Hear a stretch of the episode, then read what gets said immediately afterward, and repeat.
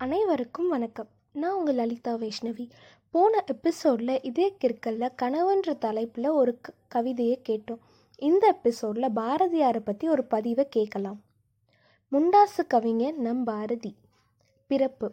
சுப்பிரமணியன் சின்னசாமி ஐயர் இலக்குமி அம்மாளின் பக்தியின் பலனாக டிசம்பர் மாதம் பதினோராம் நாள் ஆயிரத்தி எட்நூற்றி எண்பத்தி ரெண்டாம் வருடம் எட்டயபுரத்தில் பிறந்தார். தமிழ் மொழியின் புலமை. கவிதைகளை கத்திகளாக்கி வாழ்த்துரைகளை வாளாக்கி சிந்துவை சிந்தனையாக்கி தமிழ் எனும் தேனமுதை அரணாக்கியவர். பல மொழிகளில் புலமை.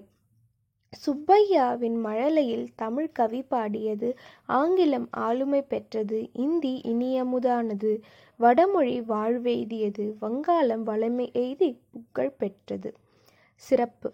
செல்லம்மாளின் மணாளன் கண்ணம்மாவின் காதலன் இயற்கையின் நேசன் சக்தியின் பக்தன் பெண்ணியவாதி தேசப்பித்தன் விடுதலை வீரன் நம் புரட்சி கவி.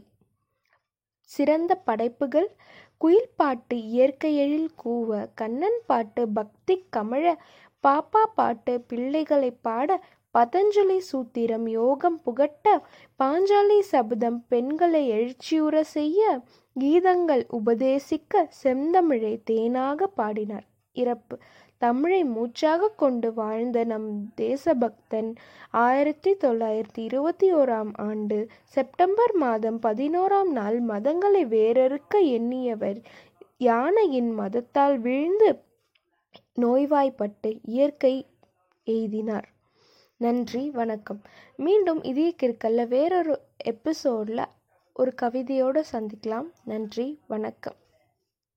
பிறர் பல செயல்கள் செய்து நரை கூடி கிழப் பருவமைதி கொடும் கூற்றுக்கரையெனப் பின்மாயும் பல வேடிக்கை மனிதரைப் போலே. நான் வீழ்வேன் என்று நினைத்தாயோ?